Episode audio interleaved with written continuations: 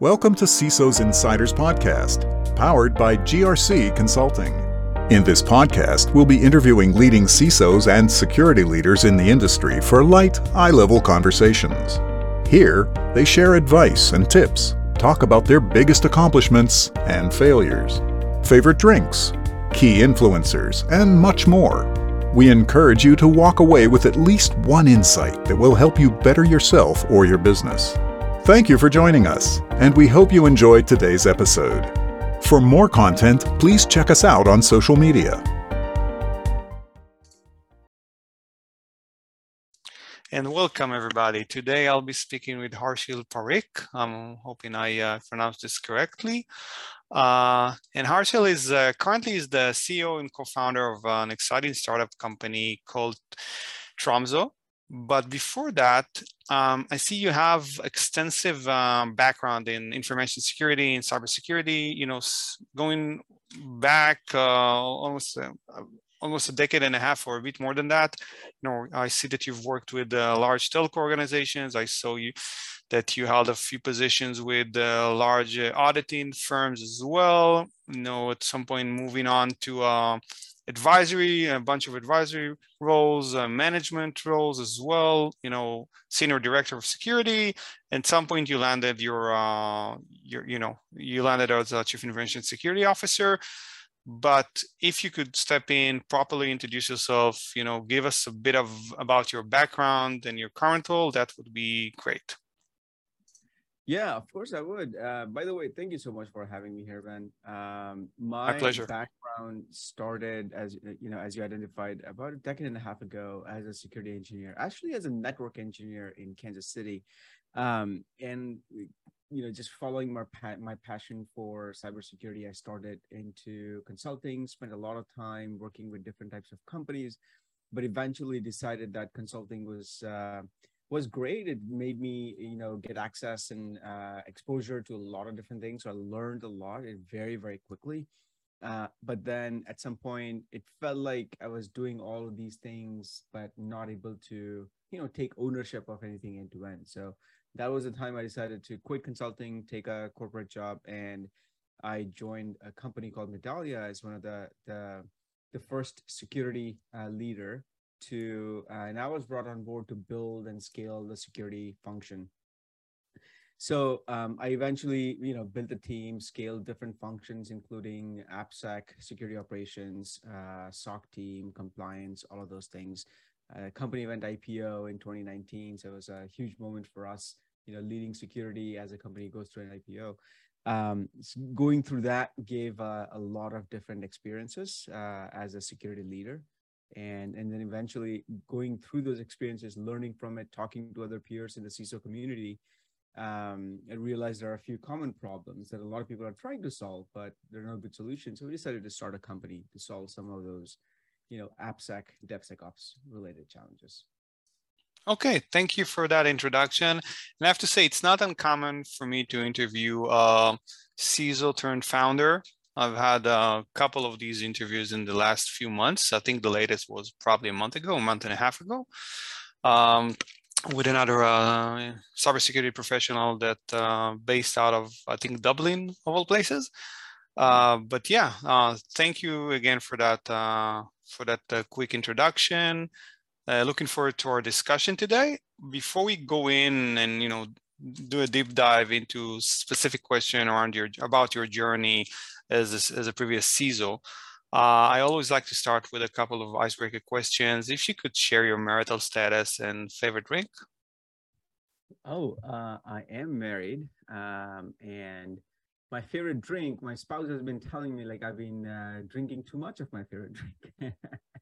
um, my my go-to drink when I just you know don't want to think too much about it is uh, I just do bourbon. Typically, Kentucky bourbon is my yeah. Uh, standard go-to. Okay. Yeah, it's uh I think it's an excellent and cost efficient choice, especially here in the US. I mean, bourbons are so much less than uh, single malt, malt whiskeys. So uh, definitely an acquired taste that uh, I've acquired. Yeah. And and no pretentiousness about uh, you know, you know yeah. fancy stuff, right? No pretentiousness but i mean it's good. I enjoy it. It's different. it's different than a single malt but uh, yeah still enjoyable.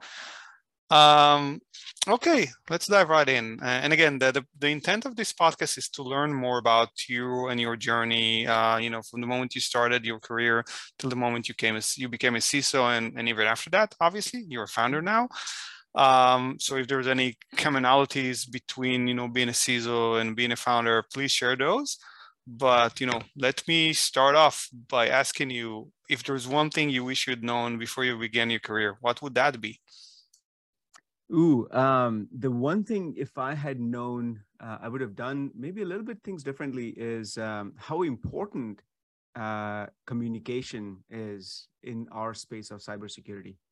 Uh, I was trained uh, as an engineer. I grew up in a well, not grew up. I went to college with a technical degree, um, and at that time, you know, during early parts of my career, everything was about technology. You got to know the technology. You got to be really good at it, um, and that was my sole focus. Not realizing how important is is communication, working with other people, influencing other people, especially being in cybersecurity, where it's all about making other people do things in in the common interest of cybersecurity risk and compliance right so i think that's an important thing that uh, most people don't realize when they start their career Yeah, I would, I would, uh, I'm tend, I tend to agree with you, and I've gotten a uh, similar response uh, too often, to be honest. You know, some people call it, uh, you know, work on your soft skills. Uh, that, like, I wish I'd known that I needed more soft skills when I, you know, embarked on this journey and and whatnot. But uh, uh, yeah, definitely. I mean, when you talk about communication, obviously you're talking about relationships with individuals, with people, with colleagues, peers, subordinates, and managers. Obviously, right?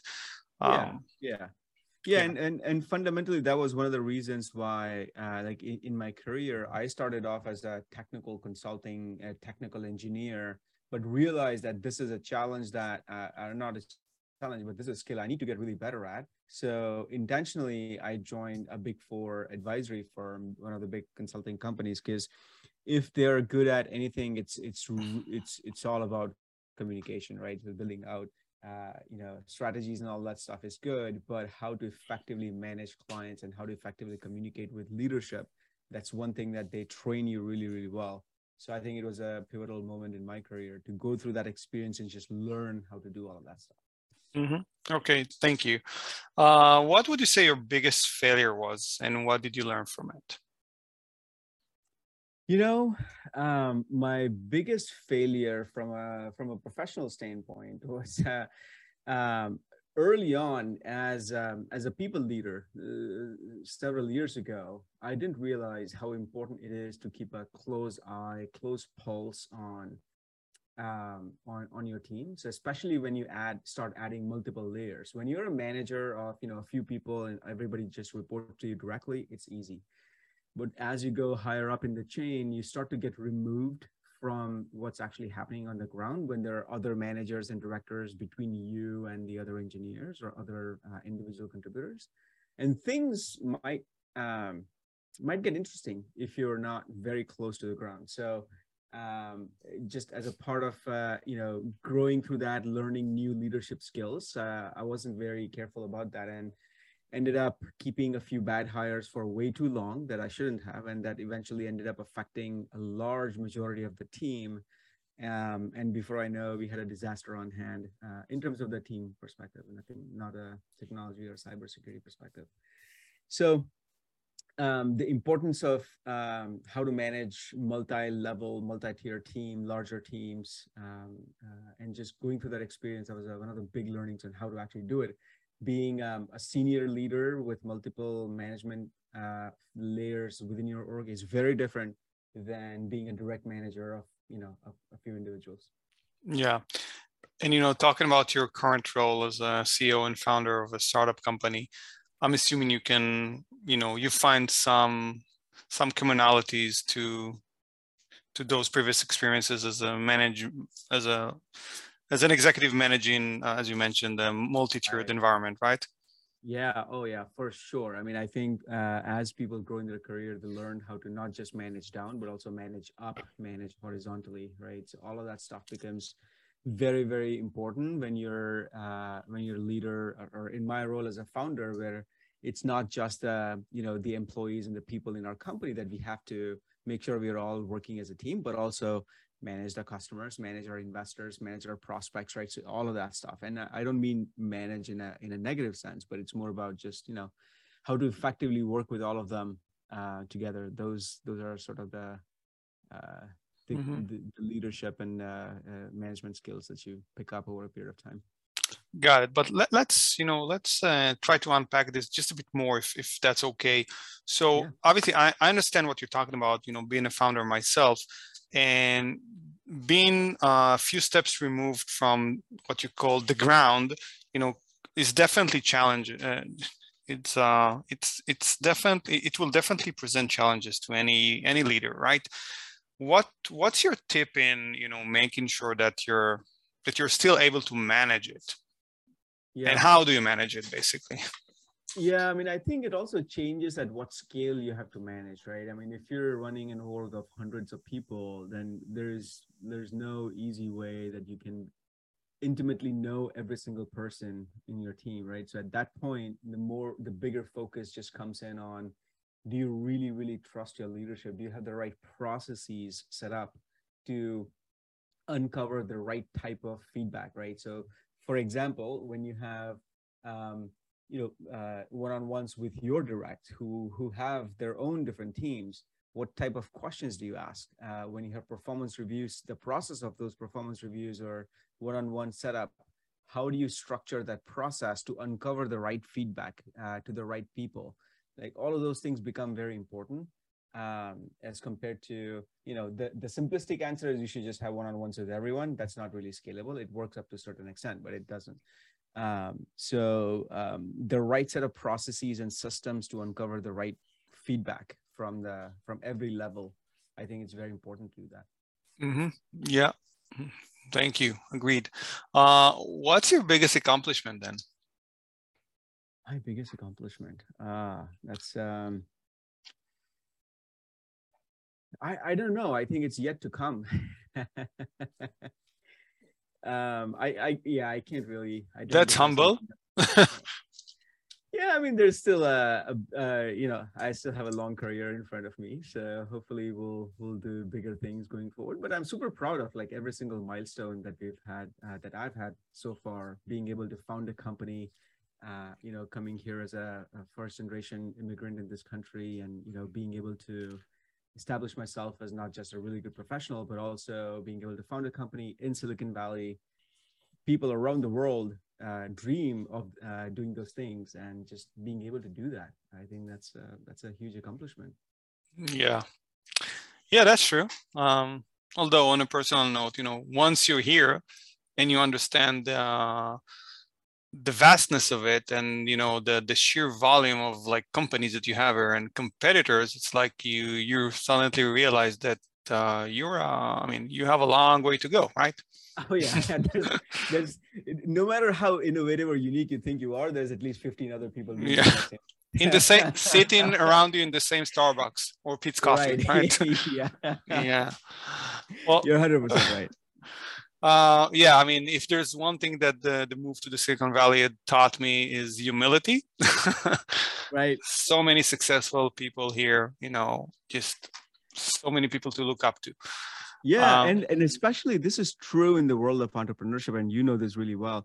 Um, the people who actually go down this route of founding companies entrepreneurship they are really smart within their own category so now if you think about this this uh, this subset of people who are actually founding companies and being entrepreneurs they already come from you know the, the smartest people the most high achieving people and now within that group of really smart incredibly driven motivated people to come out as you know one of the best of the best like that is some yeah. achievement right yeah and, and and even then i mean you if you make if whatever if your company makes whatever like 15 25 million you still have those founders sitting next to you that are making 100 and 200 and 300 million uh, i mean right. they're companies right and then yeah. and those guys they have tesla to look up to and they have twitter and right. they have all these giants so yeah it's definitely humbling and a, uh, a humbling experience uh, but you know having covered that, what advice would you give out to any uh, you know security professional out there wanting to pursue a career in cybersecurity and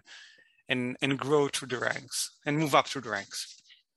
Yeah, I mean, I think the the one advice I would have is this profession is incredibly difficult it is it is difficult because a lot of things are not in your control right? You you can't control everything. If you're in in a vast majority of other professions things are largely under your control. You do things and you expect certain outcomes and those things happen. In the world of cybersecurity that is actually not the case.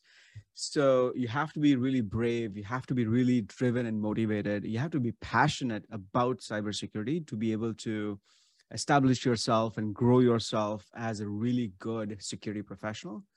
If you're lacking that, if you're not passionate about this, if you're not motivated towards spending the time and the hours and the energy, you're less likely to become successful. You'll have a job for sure.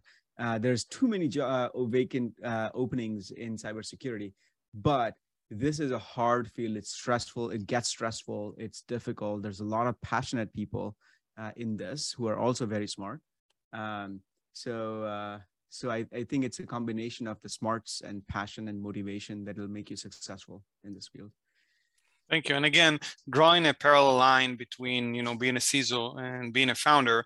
As a founder, you you know you find out uh, more often than not that not everything is. I mean, you have a lot of things that are out of your control. You know, stemming from whatever, like uh, delivery day, dates get pushed back or you know staffing or any other issues that you encounter as founder. So i would i would uh, just want to suggest here that there are many many similarities between the the two roles unless you right, think otherwise. yeah. no no 100% i agree. I 100% agree and, you know, going back to your uh, time as a CISO, what what do you feel about uh, you know the position of a CISO that's actually part of the IT organization? Um, I think it's um, it's uh, the the way I see that is it's been changing over the past decade. I would say earlier what we had was even though the title was CISO, but it was not really a C-level position in the true sense, right? It was not at the same level as, you know, other CXOs. Um, what we, what at least I've been noticing is over the past decade or so, there's been a much bigger recognition of the CISO as a senior executive. And now you have uh, more frequently, you have CISOs reporting directly to the CEOs, directly to um, general counsels or COOs or other types of functions and not just under a CIO or a CTO. Mm-hmm. I think um, that will become more and more popular, not just because there's broader awareness about the importance um, and the seniority of this role, but also this newer generation of CISOs that we have today. They actually can operate at a very senior executive level. We're coming through this you know uh, new generation of people um, who truly are c-level executives uh, and security professionals. So um, um, i think yeah, oh by the way a, a, few other anecdotal examples that i've seen over the past few years is earlier um, maybe 10 15 years ago there would be cios who would do security as a part-time thing right? So they would their title would be cio but they would also manage security a lot of times what we are seeing now is there are uh, although this is true in smaller companies but they would have cisos who would also do uh, you know cio type of role as a side job uh, as, as a part of their responsibility so they get hired as a ciso but they also have a cio related responsibilities. Um, so it's interesting to see that flip of ciso taking a more uh, more you know a higher priority over being a CIO. And this is more in you know cloud native smaller companies, but this trend is only going to um, increase. Yeah, I tend to agree. I see the the shift and the transition in the market as well going on for you know a decade at least. Although there are still you know in some organizations, um, maybe not predominantly in the U.S., but in some organizations, the CISO role is still in some cases under uh, the IT organization, and obviously that could yeah. you know create all kinds of conflict of interest and you right. know uh, priorities might clash and collide and, and whatnot. Um, yeah, I I I I th- I think there's no single um, blanket answer to this because a lot of times this will depend on the personality of the CIO or the CTO that the CISO is reporting to. So a lot of times those CIOs are actually good, well-intentioned people who want to bring the right CISO and do the right thing. But a lot of times they just get a, titular head just to check the box that yes, I have somebody doing something in security, and then they suppress a lot of the you know the, the information and they don't let it surface. Uh, and that's obviously a failure scenario. You don't want that to happen.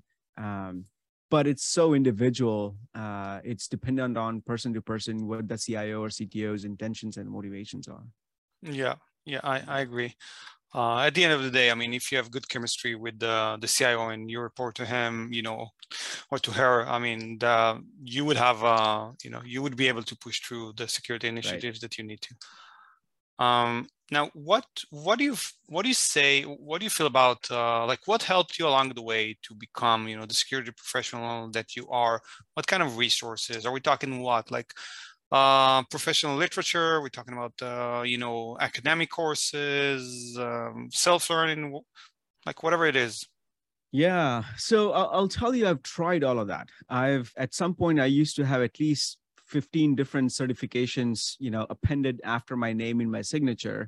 Um, it was it was ridiculous at that time right? Um, I, i've got uh, you know i've read so many books around but obviously everything has its own place and time. When i was younger reading technical literature um, just having my own lab um, i couldn't afford a garage but having my own lab in, in my own setup like that was a lot of uh, uh, uh super helpful early on.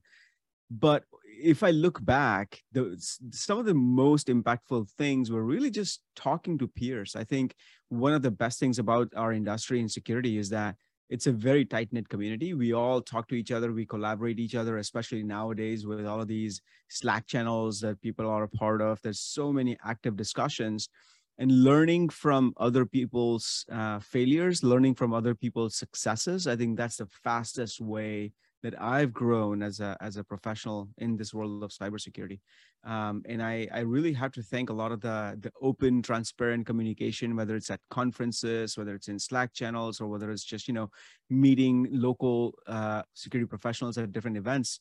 I think those are the things that have um, helped me tremendously. So just developing that skill on how to you know be open, transparent, and be uh, be willing to network with others I think that's an incredible um, learning skill to have in this profession. Mm-hmm. Okay, thank you. Uh, is there one common myth about uh, cybersecurity profession that you wanted to debunk? Common myth about cybersecurity profession. Uh, there's so many. um, let's see. I I don't know. Like, uh, um, what's coming to mind? Common myth about cybersecurity is, um, a lot of times security people tend to think that everything that they um, um, they ask other people to do within their own organization um, that they're always right.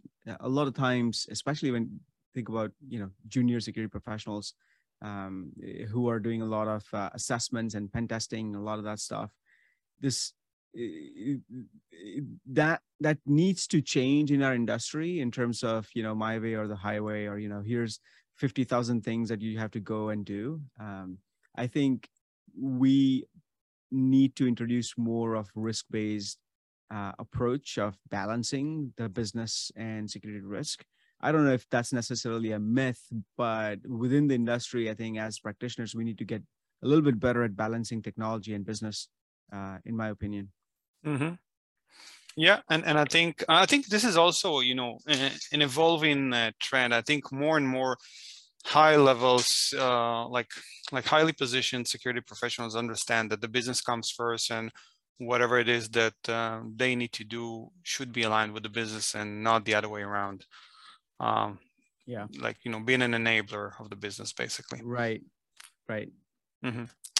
In your opinion, and I know right now you've been with the with your startup company. So so how long has it been that uh, since you founded it? Uh, 15 months one five. 15 months okay so you know in your opinion and i'm sure you you work still with CISOs obviously as a vendor right now uh, in your opinion what are the main concerns that CISOs nowadays have you know um, i the thing that has been changing is that the things we do as cisos that's getting a lot more attention. So now the boards are paying attention to it. Ceos are actively getting involved in it. Whether it is for actual you know good risk management or whether it's to just avoid headlines whatever it is but it's driving a lot of this. Um, so i think uh, one of the things that uh, you know going back to our earlier conversation just uh, balancing business with the, with the technical security i think that's one of the things that that's getting more and more relevant to almost every single ciso nowadays so it's less about here's a laundry list of all the risks that we have identified and let's do something about it versus okay, how do I enable the business uh, in in whatever we are doing to do it in a more more agile, faster, at lower cost, at a, at better risk managed in a better risk managed way. I think that business enablement is coming into the picture. And just to give you an anecdotal example, in my previous role, um, we spent I spent a lot of time. I would say about twenty five percent of time interacting with our customers um, and uh, unblocking deals because our customers uh, in my previous role as a head of security, our customers were looking at us to keep their data safe. So I was very closely working with sales enablement teams and uh, you know sales engineers to make sure that we are enabling business as a security company, uh, as a security uh, uh, team within the larger company. Mm-hmm. Okay, yeah, and and that's definitely you know one of the the responsibilities of a CISO in many organizations, unless you're like a very big organization where you have a specific individual right. that deal with you know uh, potential customers uh, from the security team. Uh, but so, in in your opinion, like what should CISOs nowadays should be focused on in terms of like uh, like whatever it is, new technologies, new threat vectors uh, new whatever in your opinion what are the areas that CISOs should be mostly focused nowadays on? Yeah. I mean that's a good question. I mean i think the the challenge that most CISOs face is that the business is is um is changing very rapidly. The way business is done is changing very, very rapidly. So almost every single organization wants to do things faster at a cheaper cost um, with globalization thrown into the mix so as a central security team, how do you keep up with that, right? Like if you're a retail company, you want to do more e-commerce. If you're a financial services company, you want to do more technology. If you're a tech company, you want to do more global, uh, you know, distribution of your product. So the all of these business enablers are pushing every single organ, every single team within a company to do things faster. Um, how do you, as a security person, keep up with that? Uh, whether it's you know hiring more people or being more agile into uh, training your workforce to be better modernizing your workforce modernizing your tooling um, or bringing in a lot, lot more automation. So it's keeping up with the business. I think it's very important. If you don't focus on it you're going to get left behind and you know and and something will eventually happen. Security will um, end up failing to respond to it. But i think modernizing the business in a way to keep up with the pace of the rest of the organization. I think that's an important uh, high level theme. Obviously, translates into a bunch of different things like you know workforce uh, enhancements, skills enhancements, and automations, and new set of tooling and whatever that is. Um, but but yeah, that's the, in my opinion, that's the uh, overall broader theme that's changing CISO's work life. Okay. And a follow-up question to that, and you might have alluded to the answer here, but uh, in your opinion, what what are the most important skills that CISO now should have? I know you've spoken about the, you know the soft skills and the business side of it, but do you want to expand at all?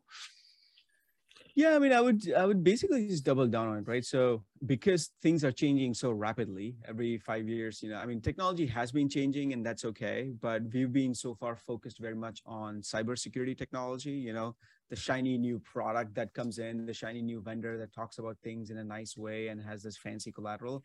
Um, but the reality is CISOs need to be more aware of how the business operates, how the how the technology landscape overall is changing, and what do they need to uh, secure. Um, so I think it's it's pretty much around the skills of you know being able to um, learn and understand the trends of the business and the technology while being able to collaborate with others in the company. How do you actually enable engineering? How do you enable sales? How do you enable legal? How do you enable compliance people? Uh, because all of their worlds are also moving at different paces in different directions. Um, so you really have to be a multifaceted person um, who can understand things very quickly be able to collaborate with others. Mm-hmm. And I think you also answered my next question, which was where is the CISO role going? So if I understand correctly, yeah, I mean, it's more business oriented, as you mentioned, enablement of uh, whatever key stakeholder um, individual that you have in your organization to support them. Yeah. Is yeah. that 100%? Basically? I mean, I think it's stepping outside of just the technical security realm to to a broader scope of business enablement, right? I mean, I see that as sort of the uh, the next level of maturity of the cybersecurity function itself, which is not just focused on technology, but focused on technology plus the business as well.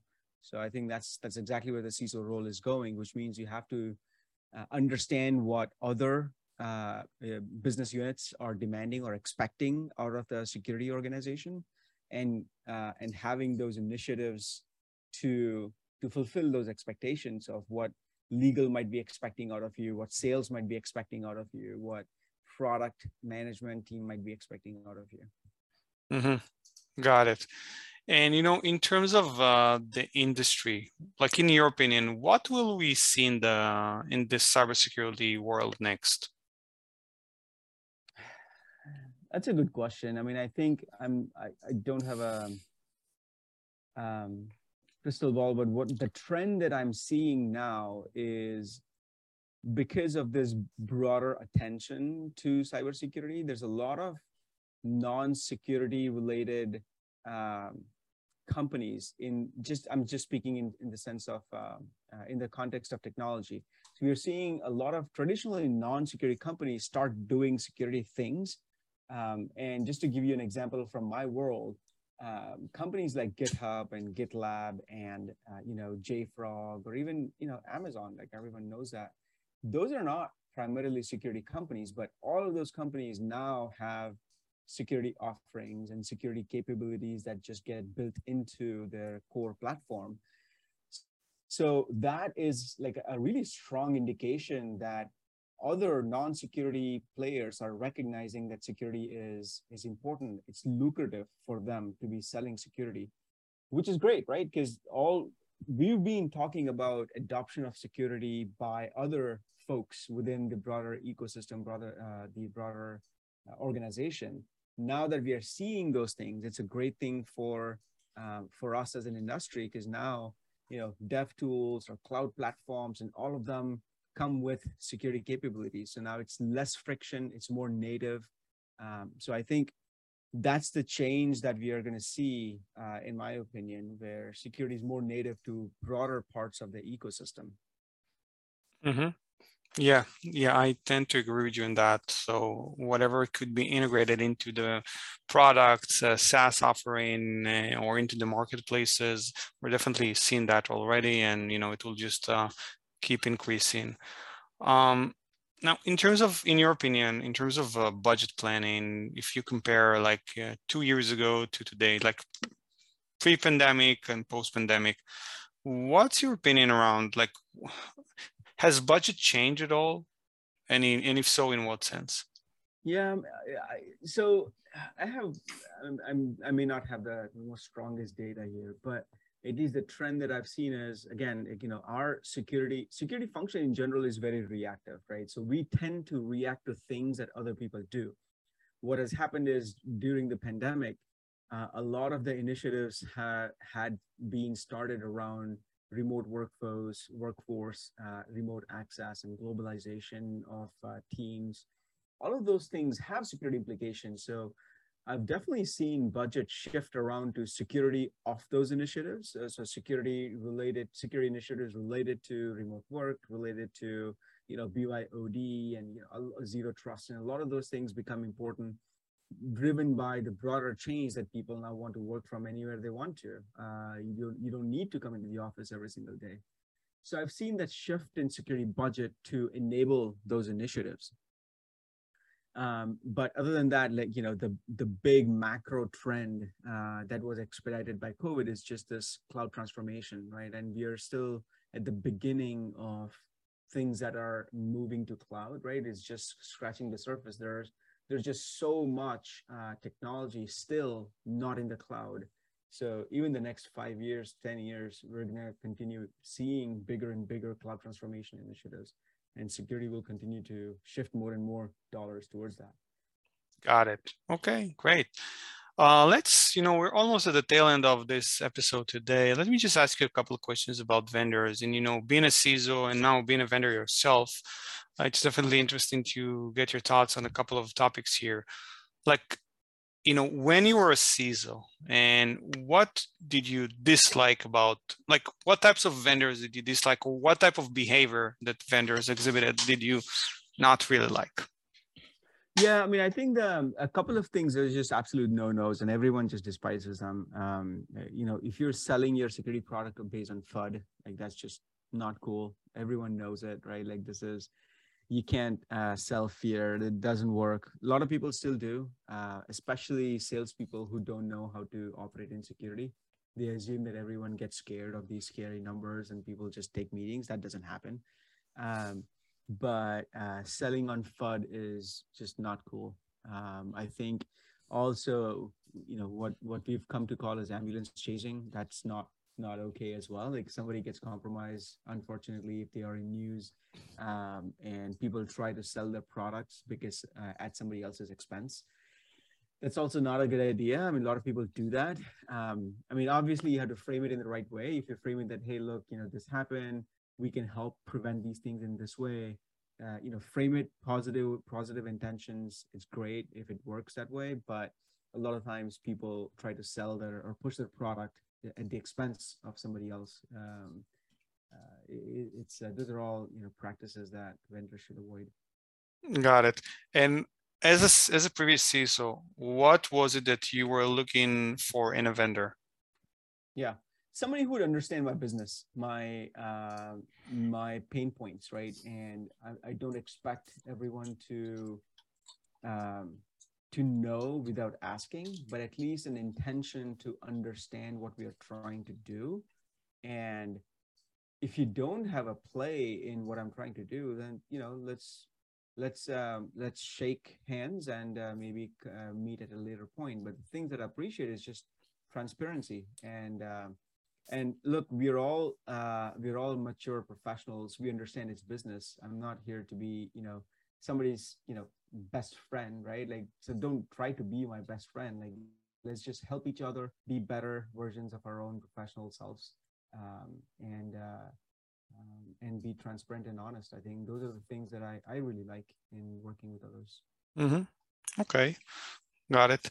Um what other people do you look up to in the industry? Uh, like do you want to name a few people that have been uh, influential to you you know, um, when I think about this, I think it's it's a lot of different people in uh, in different parts of my life because um, I, I really respect some people for their leadership skills. I really respect some people for you know being able to balance uh, very very stressful work and personal life. I respect some other people for just the way they lead their teams and the way they can motivate their teams. So I think it's a lot of different people. Um, I don't know if I can name um, few at the moment though. Got it. Okay. No worries. Uh, what's the best way to connect with you online? Oh, but the best way is LinkedIn. My, uh, I've got, I can uh, claim my fame to a really good LinkedIn handle. So it's linkedin.com slash in slash Harshil, my first name. Uh, it's very easy to get to. LinkedIn messages so is great. Wow. So that means you were one of one of the first over LinkedIn. Got it. Uh, okay, thank you. And um, one final question: If money was never an issue, what would you do with your life? Oh man, I would start a food truck. what kind of food truck? I don't know, street food. I would probably have a rotating menu for uh, for every month. I would do different cuisines, uh, but street food, food truck in the Bay Area, most likely San Francisco, in, in a safer part of San Francisco. yeah, good luck with finding that. But uh, let's go back to cuisine. I mean, like like anything, Mexican, Indian, Italian, ev- everything goes. I do appreciate um, a lot of. Um, um, I, I, really like Mexican food, especially street food. Mexico is amazing. Street food from Asia is really, really good. So I really love that. The best. Well. Yeah. Yeah. Uh, so yeah, those are two my two of my favorite uh, categories. Well, let me know. Uh, you know, I, I actually looked into the numbers at one point in my life of what it means to open up a food truck. Like, what would it cost you, and how much would you be able to make just running a sole full truck? It's hard work, but uh, yeah, I, I enjoy street food as well. And as you mentioned, like the street food in Asia was probably the best I've had. Yeah, yeah. Southeast hey, Asia. Right. Hey, yeah. You mentioned money is not an issue, so I'm not looking at the profitability of the food truck. yeah. Did, did you watch that movie, uh, Chef? Yep, a couple yeah. times actually. Yeah, make so. uh, make a few things at home that they make in the movie. So you know. yeah, I, I'm my my kids adore the grilled cheese sandwich that I make them, and obviously it's based on that movie. So uh, yeah, yeah, it's like loaded. Awesome. It's, yeah it's um it's deceptively hard to get a grilled sandwich uh, grilled cheese right. It's, yeah uh, it's it is. easy. It is it is. But you know i think i've mastered it by now. But anyway uh thank you again uh, harshil for you know taking the time and joining me today in our discussion. Uh it was insightful and uh, i'm hoping anyone can take uh, away at least one uh one one key value out of our discussion today and uh, implement it in their professional career yeah. Thank you so much for having me here. Yeah, my pleasure. Thank you. All right.